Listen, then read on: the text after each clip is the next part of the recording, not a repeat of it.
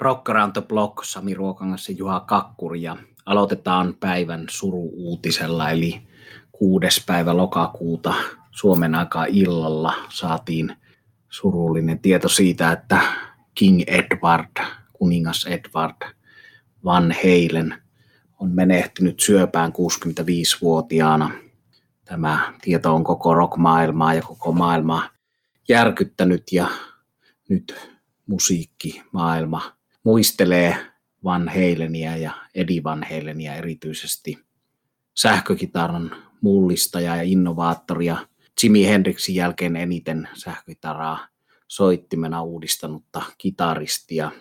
Kiistaton tosiasia, että Eddie Van Halen oli suuri uudistaja, jonkun Charlie Parkerin kaltainen omaan soittimensa mullistaja – tämän uutisen äärellä mieleen tulee se, kun ensimmäisen kerran Van Halenin musiikkia tuossa 80-luvun alussa kuuli ja yksi niitä bändejä, jotka muutti omaan elämäni, mullisti kaiken samalla tavalla kuin joku Motorhead, Deep Purple, ACDC, Kiss, Van Halen oli yksi niistä C-kaseteilta kuunneltuna ja kavereiden kanssa opeteltuna nuo jutut, tai niitä ei tietenkään kunnolla ikinä edes opittu, vaan yritettiin hahmottaa ajalla ennen YouTubea, että miten noita tapping-juttuja soitetaan, eli tuo tapping-tekniikka, jossa oikein käden sormillakin nakutellaan tuota otelautaa, niin sehän se on, mistä Eddie Van parhaiten tunnetaan, mutta täytyy kyllä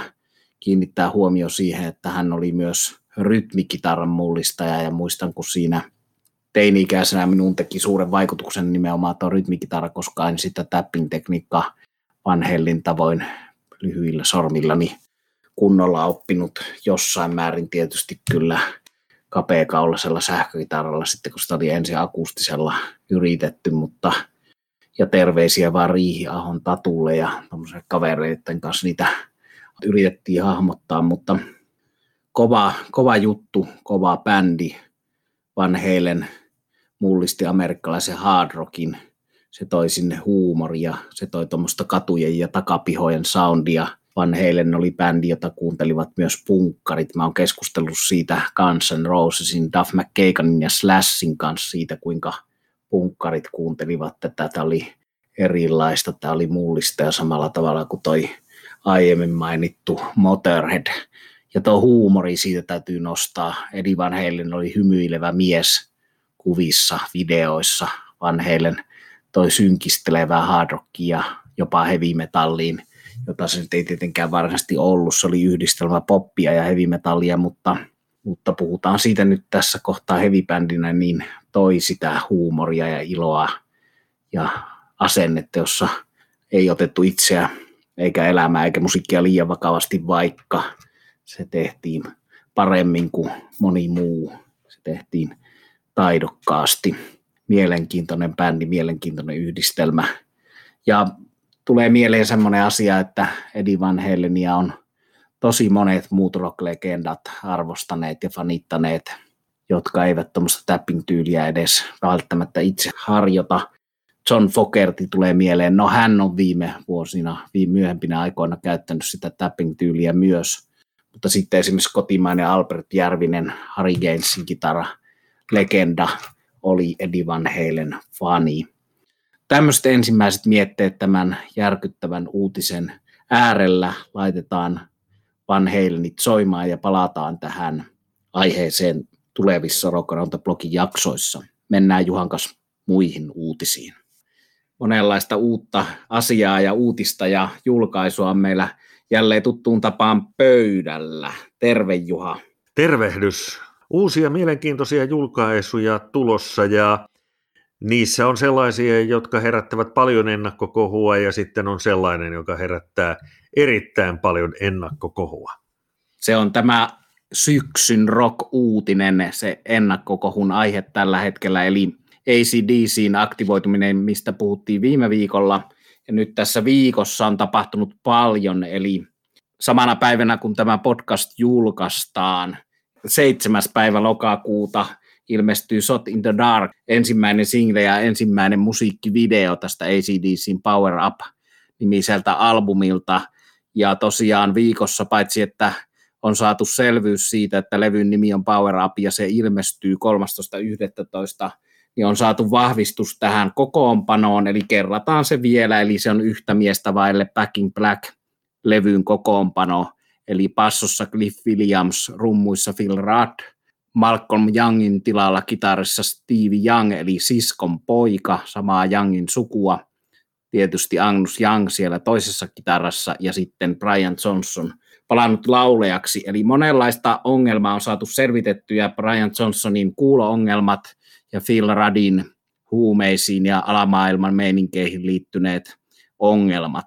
Ja nyt tästä on jo ensimmäiset haastattelut, Rolling Stone-lehti julkaissut ensimmäisen itse asiassa yhden ensimmäisen haastattelun, josta tämä asia käy ilmi, että miten tällaiseen on päädytty. Että 2016, kun Axel Rosein laulama kiertue, jossa Axel Rose ei ole virallisesti ollut ikinä mikään ACDCin jäsen, vaan hän itse tarjoutui auttamaan bändiä pulassa, kun Brian Johnsonin kuulo-ongelmat äityivät niin pahaksi 2016, että hän ei pystynyt kiertoitte jatkamaan, niin sitten pähkäiltiin, että mitä tehdään. Ja tässä tuoreessa haastattelussa Angus Young valottaa sitä tilannetta aika hyvin, että olisi ollut kallista ja hankalaa perua se kokonaan.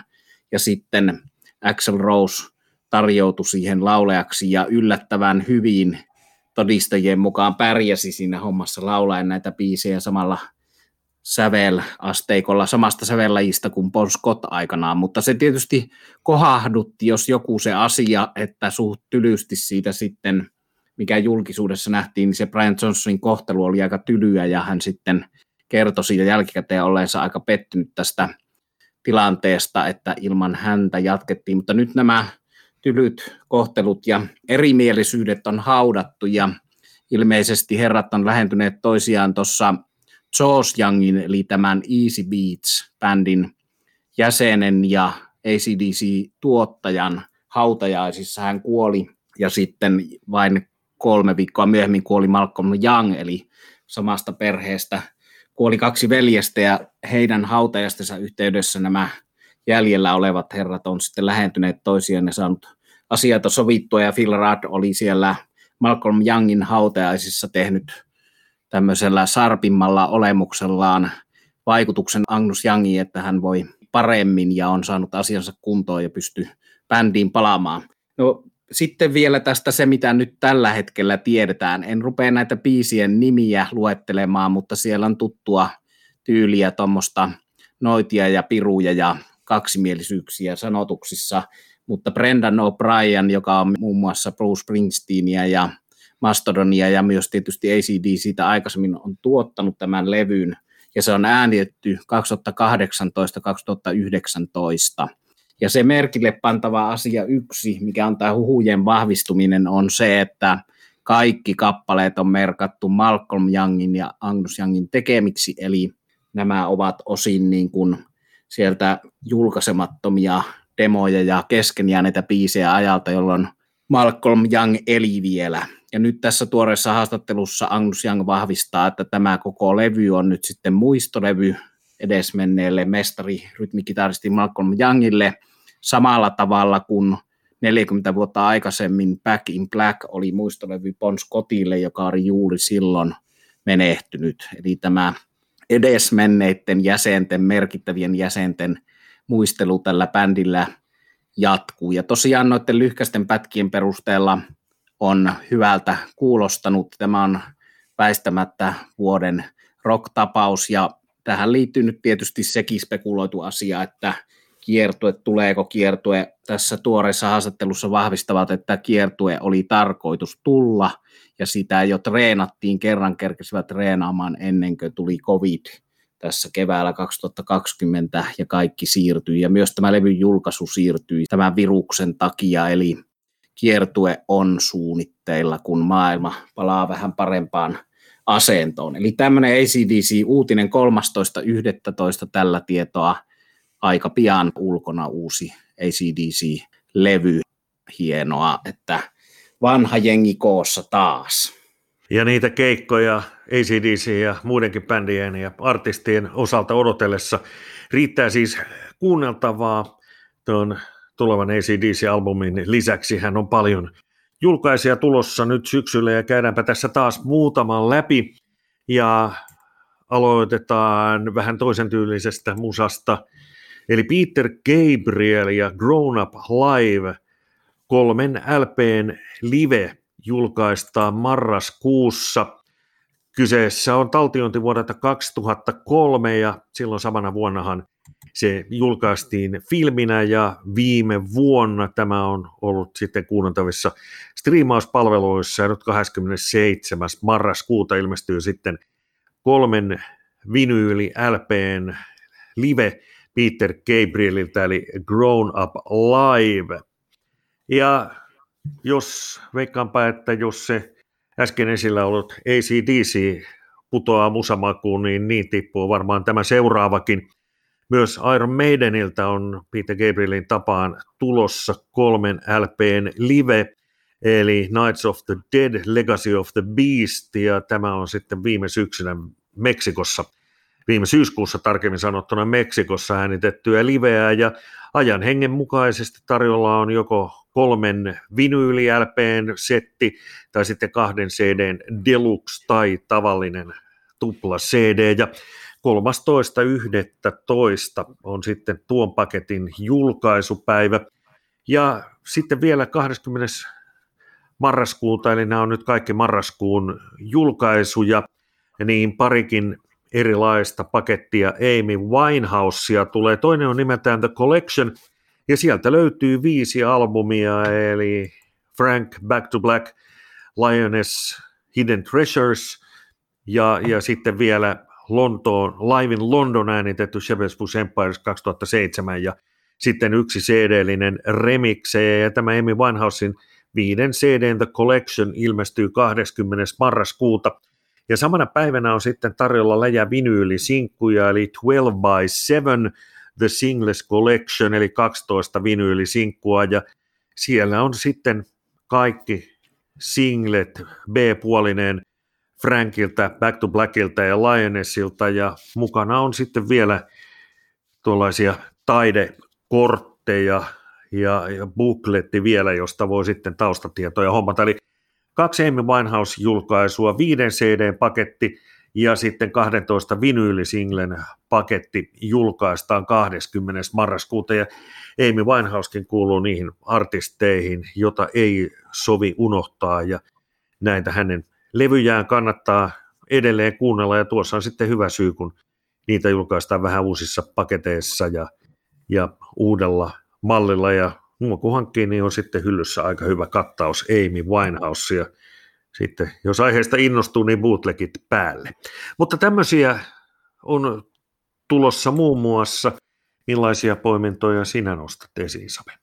No näitä kovia paketteja tosiaan pukin konttiin, kun marraskuun julkaisuja, niin nehän on sitten osin jo joululahjaksi päätyviä. Mutta tuota Iron Maiden julkaisua kommentoin sen verran, että Iron Maidenin hän piti esiintyä kesällä Rockfestissa Tampereella, että pientä lohdutusta tämä Juhan nostama Meksiko Live on, ja Iron Maidenilta on totuttu saamaan joka kiertueelta live-tallennetta, sikäli hienoa, että perinne jatkuu, ja vaikka nyt meidän ei saatu tänä vuonna Tampereelle soittamaan eikä nähty livenä, niin tämä sama setti nähtiin jo 2018 kahteen kertaan Helsingin Hartwall Areenalla.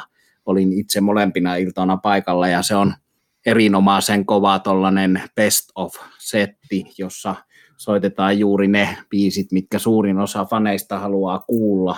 Ja se on nostalgiaa hyvällä tavalla, mutta siitä on nyt aikakin saada sitten jo tallenne, eli hyvä, että ovat, ovat tämän linjan pitäneet, että joka kiertueelta live-levy, niin kuin Stones ja moni meidän suosikkibändeistä on tavannut tehdä, mutta omia poimintoja näihin julkaisuihin pysyn heavy linjalla, eli 40 vuotta on kulunut paitsi ACDCin Back in Blackista tänä vuonna, niin Motorheadin Ace of Spades se tunnetuin jopa läpi ja puhki soitettu klassikko biisi, mutta ei pelkästään se biisi, vaan Ace of Spades-niminen Motorhead-albumi täyttää 40 vuotta ja marraskuussa ilmestyy myöskin tuossa lopussa 30.11. tämmöinen 40-vuotisjuhlapainos, mistä on tietysti siitäkin nyky juhlajulkaisuille tuttuun tapaan monenlaista eri boksia ja versiota.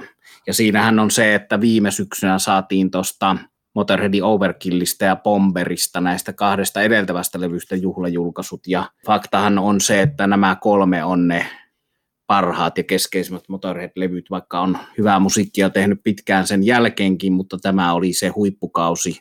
Ja tietysti vielä sitten se No Sweep Hammersmith, mikä oli esillä meillä tuossa parhaiten live-levyjen jaksossa, niin oli vielä se neljäs kovista kovin, mutta tämä Ace of Spades huipensi sen kolmen kovaan setin siinä ja syksyllä 40 vuotta sitten. Mutta Motorheadiin liittyy sitten toinenkin uutuuslevy, eli Motorhead on mennyttä sikäli, että tämän klassikkotrion kaikki kolme herraa, Filti Animal Taylor, Fast Eddie Clark ja Lemmy Kilmister ovat tuolla autoamilla soittolavoilla, mutta tästä viimeisten aikojen Motorheadista Phil Campbell, kitaristi, elää ja voi hyvin ja julkaisee 13.11. Phil Campbell and Bastard Sons, We the Bastards, toisen pitkäsoittolevyn ensimmäinen julkaisu tältä kokoonpanolta oli tuommoinen EP ja nyt on toinen täyspitkä levy, joka sekin tietysti, niin kuin kaikki muutkin, on tällä hetkellä ennakkotilattavissa monenlaisena vinyylinä, boksina, huppareiden, julisteiden, tuoppien, erilaisen rihkaman kanssa ja nimmaroituna tuolta Phil Campbellän Bastard Sons bändin omilta nettisivuilta. Ja se täytyy sanoa tätä porukkaa puoltaakseni, että heillä on suht edullisia noin, että sieltä laittamalla 80 euroa saa monenlaista peltituoppia ja vinyyliä ja nimmaroitua julistetta ja kaikenlaista, että näissä on nyt sitten hintahaitari aika suuri, mutta hyväksi todettu kokoonpano ja siinähän tosiaan soittaa paitsi Motorhead-kitaristi Phil Campbell, niin kolme hänen pojistaan, eli tämmöinen perhebändi, ja sitten laulaja on Campbellin perheen ulkopuolinen, eli 13.11. Ja sanotaan nyt tässä kohtaa tietysti se itsestään selvä asia, että tuohon ACDC-uutuuteen, joka samana 13.11. päivänä, kun toi Phil Campbellkin niin ilmestyy, niin me palataan vielä näissä lähetyksissä. No sitten vielä toi moneen kertaan jo todettu, että 9. päivä lokakuuta nyt ihan tässä tällä viikolla ilmestyy Blue Oyster Cultin Simple Remains.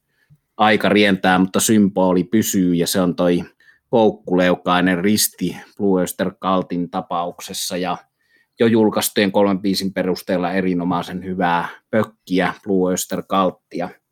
Semmoiset uutuudet minulta kaikki tätä metallia hard rock genreä, mutta en lähde nyt aikaa säästääkseni poukkoilemaan sen pitemmälle, mutta sen sijaan esitän, tai sen, sen laajemmin eri lajeihin musiikillisesti, mutta sen sijaan esitän Juhalle kysymyksen, että mitä sä olet nyt sitten näiden uutuusjulkaisujen tsekkailun rinnalla ehtinyt kuuntelemaan viime aikoina? No niissä on tosiaan ollut kuuntelemista, mutta kyllä ihan sitten uusia julkaisuja, sellaisia, jotka ovat tältä vuodelta, niin niitäkin on tullut kuunneltua. Ja viime aikoina ennen kaikkea herra nimeltä Keith Urban, hän on tuollainen country-rockari, voisi ehkä tuore levyn perusteella sanoa myös poppari, alun perin syntynyt Uudessa Seelannissa, mutta Australiasta käsin sitten valloittanut maailmaa. Ja hän on, jos vähän vielä tuota henkilöä hahmotetaan, niin hän on naimisissa näyttelee Nicole Kidmanin kanssa. Keith Urbanilta on ilmestynyt ihan tässä taannoin albumi nimeltä The Speed of Now Part 1.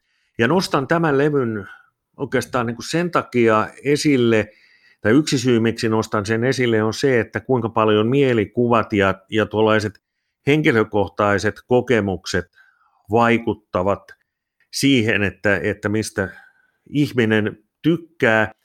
Esimerkkinä eräs kaverini, jonka levyhyllyssä on muuten pelkkää bluesia ja hurriganesia, mutta sitten siellä on tämän ruotsalaisen poppibändin freestylin heidän yksi albuminsa, ja kun aikanaan kysyin kaverilta, että mitä tuo tuolla tekee, niin hän oli sitten erään tytön kanssa tuon levyn ilmestymisen aikoihin viettänyt herkkiä hetkiä, ja sen takia on, se on jäänyt sitten hänelle tuollaisena rakkaana melodisena poppilevynä mieleen. No ihan poppia Keith Urban ei ole, mutta sanotaan, että olen tutustunut hänen musiikkiinsa paremmin sen jälkeen, kun muutama vuosi sitten rollarille reissulla Las Vegasissa kävin katsomassa myös Keith Urbanin keikan ja edelleen muistan sen kyllä todella kovana keikkana. Miehellä loistava bändi.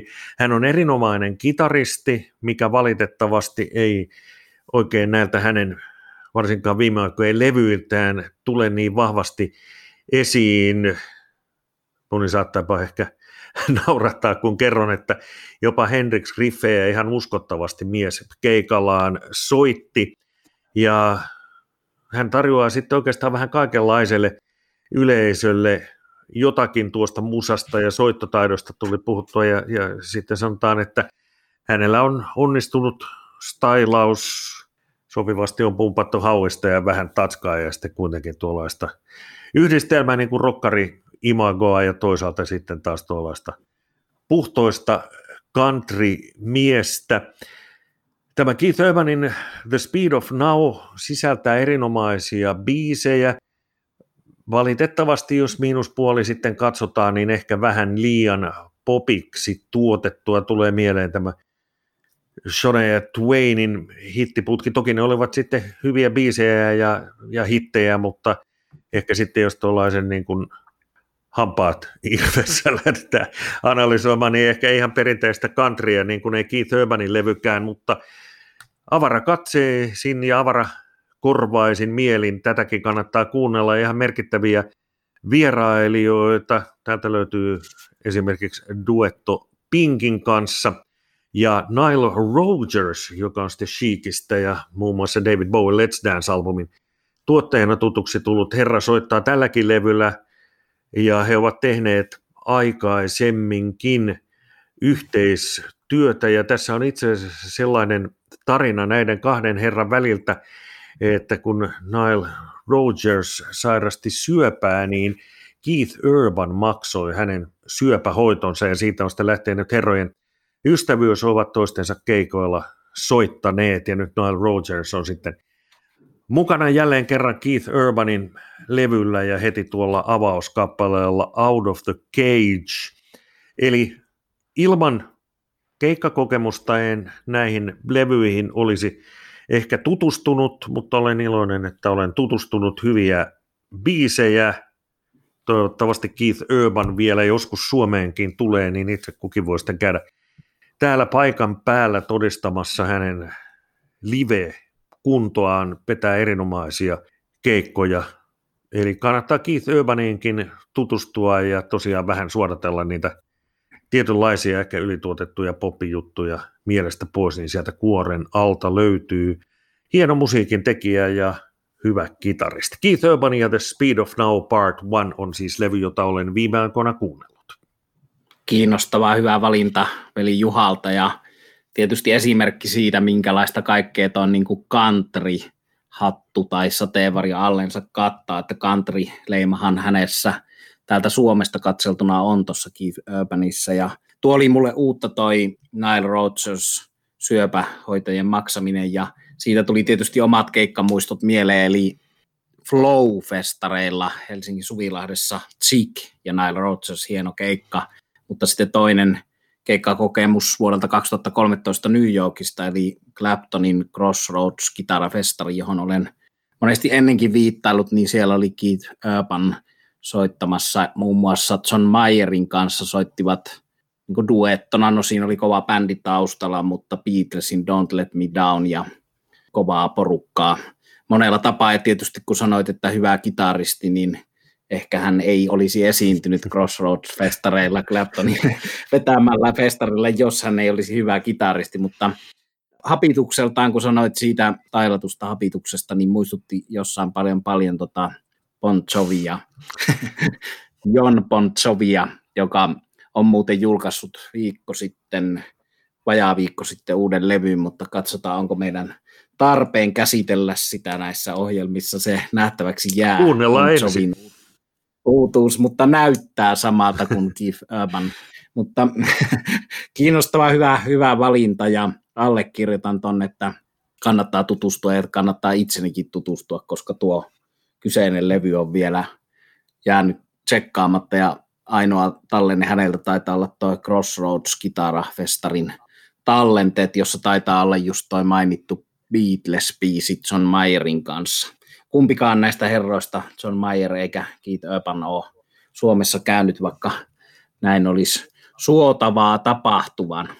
No sitten mun oma valinta siihen, mitä olen kuunnellut. Mä oon kuunnellut aika paljon monenlaista. Mä oon kuunnellut tuota ACDCtä tietysti, koska se on nyt ajankohtainen, mutta sitten yksi asia, mikä tässä vuodessa on, niin on se, että Jimi Hendrixin kuolemasta tuli pyöreitä vuosia ja sitten samana viikonloppuna tuossa 18. syyskuuta tuli kuluneeksi 50 vuotta Black Sabbath yhtyeen kakkosrevystä Paranoid.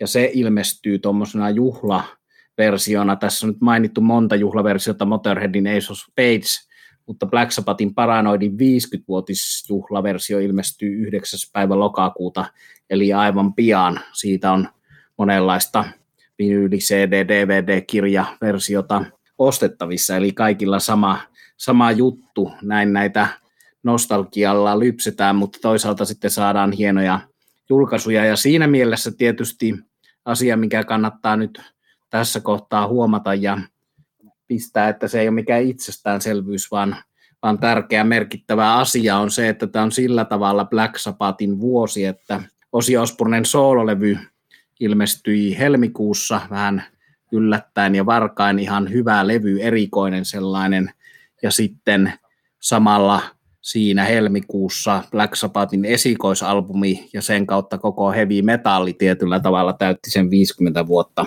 Ja siitä tietysti nykyperspektiivissä sitten kiinnittyy siihen hurjaan tosiseikkaan huomioon, että saman vuoden aikana vuonna 1970 on ilmestynyt Black Sabbathilta kaksi klassikkolevyä, niin kuin Motorheadilta, Saxonilta, näiltä tietyiltä siinä 40 ja 50 vuotta sitten oli ihan normaalia julkaista kaksi studiolevyä vuodessa ja joina parhaimpina vuosina sitten live-levy vielä päälle siihen, että tahti oli tiukkaa. No tämä liittyy sitten siihen, mitä mä olen kuunnellut sillä tavalla, että Black Sabbathin 50-vuotista uraa juhlistamaan Osi Osbornen kitaristi entinen kitaristi Jack Wild teki Jack Sapat coverbändillään tämmöisen kunnioitusosoituslevyn, jonka joskus viime talvena sai ennakkotilata ja sen piti ilmestyä helmikuussa, mutta se ilmestyi vasta nyt 4. päivä syyskuuta koronan takia. Ja mä olin onnekas silleen, tämä ensimmäinen painos myytiin muutamassa minuutissa, sitä oli 500 kappaletta, mulla on sarja numero 16, eli oli nopea se maksoi 100 dollaria, mutta siinä sai sitten 100 dollarin edestä mielestäni ihan mukavasti tavaraa, vaikka se ostohetkellä oli vähän epäselvä mitä kaikkea, mutta tähän tuli siis tällainen boksi, jossa on vinyyli, nimmaroitu vinyyli Jack Sapatin teoksesta nimeltä Vertigo.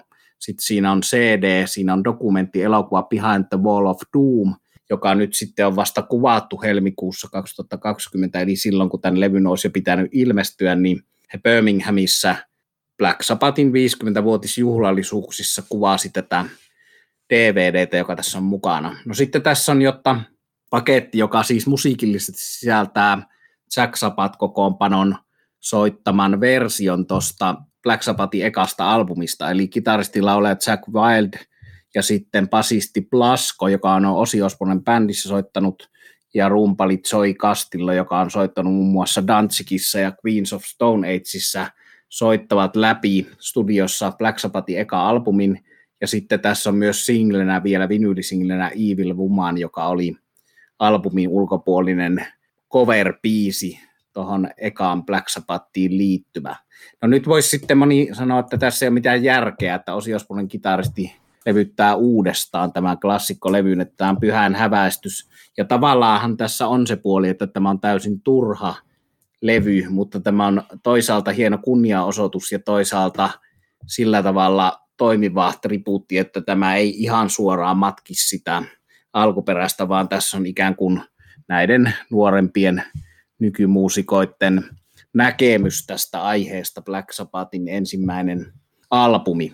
Ja suurella rakkaudella tehty homma siinä mielessä, että tässä dokumenttielokuvassa Behind the Wall of Doom on sitten itse Osi Osborn kertomassa, muistelemassa alkuvaiheita. Tässä on Henry Rollins, laulaja, puhuja, kertomassa suhteesta Black Sabbathiin. Ja tätä on kuvattu paitsi siellä Birminghamissa, niin Recent Sound Studioilla, eli nykyisessä kitarakaupassa tuossa Lontoossa, jossa me Juhan kanssa tänä vuonna 2020 helmikuussa kävimme siinä liikkeessä. Ja samassa liikkeessä käyvät tässä dokkarissa nämä Jack Sabatin hemmat ja siellä sitten kuulevat kummitusjuttuja siitä, kuinka se studio on rakennettu tuommoiselle telotuspaikalle ja historialliselle paikalle. Ja siellä on sitten kummitellut näinä aikoina, kun Beatles, Rolling Stones ja Black Sabbath ovat siellä levyjänsä tehneet, eli oma tämmöinen henkkoht yhteys tietysti mukavasti lisää tätä kiinnostavuutta, mutta Tämä julkaistiin sitten alkuperäisestä suunnitelmasta poiketen, sitä ei jätetty 500 kappaleeseen, vaan tästä on ostettavissa nyt tällä hetkellä CD, DVD ja vinyyliversiot tästä Chuck Sapatin Vertigo teoksesta, ja Vertigo on tietysti hieno nimi, hieno kunniaosoitus tuolle vanhalle levymerkille, jolla tämä ensimmäinen Black Sabbathin levy julkaistiin, eli se ei ole Hitchcockin elokuva, vaan se on se levymerkki, jota muutama suomalainenkin tuttu keräilee, Vertigo merkkisiä levyjä. Niin tällainen kunniaosoitus levy on minulla tässä soinut, ja lopuksi vielä haluan sen tosiaan muistuttaa, että nyt tämä varsinainen Paranoid, eli tämä jatkoalbumi Black Sabbathilta täyttää tällä viikolla sitten tuon 50 vuotta sikäli, että se juhlaboksi ilmestyy 9. päivä lokakuuta. Eli jos keikoilla huudetaan soittakaa paranoid, niin nyt kun keikkoja ei juurikaan ole, niin voidaan sitten huudella, että kuunnellaan paranoid. tuli, tuli muuten tuosta vertikosta mieleen, että minullakin on näitä kyseiseen levymerkkiin vihkiytyneitä keräilijöitä, jotka sitten toisiaan nokittavat sillä, että kummalla on aina niin kuin vielä aidompi alkuperäisempi versio jostain ja sitten käydään Saksan ja Italian julkaisuista kiivasta keskustelua ja välillä haistellaan sitten vinyylejä ja pohditaan, että mikä tämä nyt oikein on ja, ja näin päin pois. Mutta sehän on tietysti hyvä, että mielenkiintoista tekemistä riittää. Mielenkiintoisia levyjä on tosiaan tulossa ja, ja hyvä, että tämä syksy näyttää. Näin se on. Meillä on paljon puhuttavaa riittää näihin ohjelmiin ja monenmoista julkaisua. Ja vaikka nyt ollaan vähän hevikeskeisesti meikäläisen osalta liikkeellä, niin lupaan, että en aio puhua pelkästä heavy-historiasta koko loppuvuotta, mutta sen verran vielä tuohon Saksapatin vertikoon, että silloin kun mä ton ennakkotilasin ton juhlajulkaisun, niin mä en tiennyt, että bändi tuli myös Suomeen, eli sehän soitti tuossa alkuvuodesta just ennen koronaa tuossa Helsingissä – tuossa Sirkus-nimisessä paikassa, joka on jo toimintansa lopettanut. Ja siellä oli semmoinen hauska juttu, kun Juha sanoi tuosta paranoidin soittamisesta, niin siellä tosiaan Chuck Sabat soitti ja hyvin soittikin, se oli hyvä energinen keikka, niin ton koko Black Sabbathin ensimmäisen levyn, mutta ei soittanut paranoidia. Ja sitten mä kuulin siellä keskustelussa, kun olin poistumassa paikalta, kun pari tuommoista keski-ikäistä henkilöä, naishenkilöä keskusteli hyvin pettyneenä, että missä se oli se paranoid. Ei soittanut paranoidia ja oli aidosti tuohtuneita ja pettyneitä siitä, että paranoidia ei soitettu, mutta ehkä Chuck Wild on saanut soittaa sitä riittävästi Osi Osponnen bändissä vuosikaudet kiertäneenä, mutta tosiaan yksi tämän vuoden hyvistä keikoista, jota kerettiin näkemään, oli Chuck Sabat Helsingissä, ja se oli sikäli merkittävää, että se kiertoja oli tosi lyhyt, he ei soittanut monessakaan paikassa. Kävivät siellä Birminghamissa juhlimassa Black Sabbathia ja soittivat Helsingissä. Hienoa, että joskus näinkin, että Suomi on yksi niistä harvoista paikoista, jossa soitetaan. Saa nähdä, koska soitetaan, missä ja mitä, ja sitä odotellessa paljon hyviä levyjulkaisuja, joihin tulemme sitten tulevissa jaksoissa palaamaan. Se ACDC tullaan ehdottomasti nostamaan erikoisemmin esille, ja tietysti sitten myös muita näitä musamaailman kuulumisia on tarjolla. Nyt on aika päättää tämä jakso. Minä olen Juha Kakkure ja Sami Ruokangas on tietysti sitten tässä toisena isäntänä. Meiltä molemmilta kiitokset kuuntelusta tässä tämänkertainen Rock Around the Block podcast.